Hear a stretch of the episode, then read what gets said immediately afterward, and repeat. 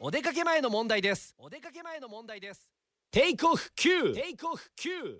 おはようございます。高橋正純です。ちょっと反省してるんですよ。あのー、うちのプロデューサー。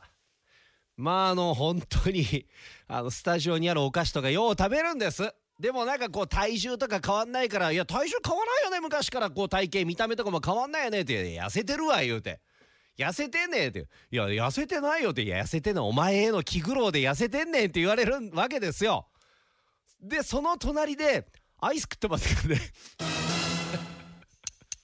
その隣で、しかも俺のアイス食ってますからね。本当に。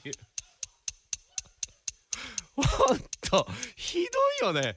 俺ちょっと心配した自分が本当に情けないもんね。あ、見抜けなかったわと思って。あのー、そんな体型見た目変わってないのに痩せてんねん言われてるから、ちょっと食細くなったかな、なんかいや申し訳ないな、ストレスかな、気遣わせてしまって申し訳ないなと思ってたんです。そしたらもう隣で本当にアイスバクバク食ってましたからね。ストロベリー味のやつ、俺のやつ、ええ本当冷凍庫に入ってるアイス、高級なやつしか食べていかないからね、ええ、ちょっとあの安いあの安いのうまいのにそういうの残すんですよ。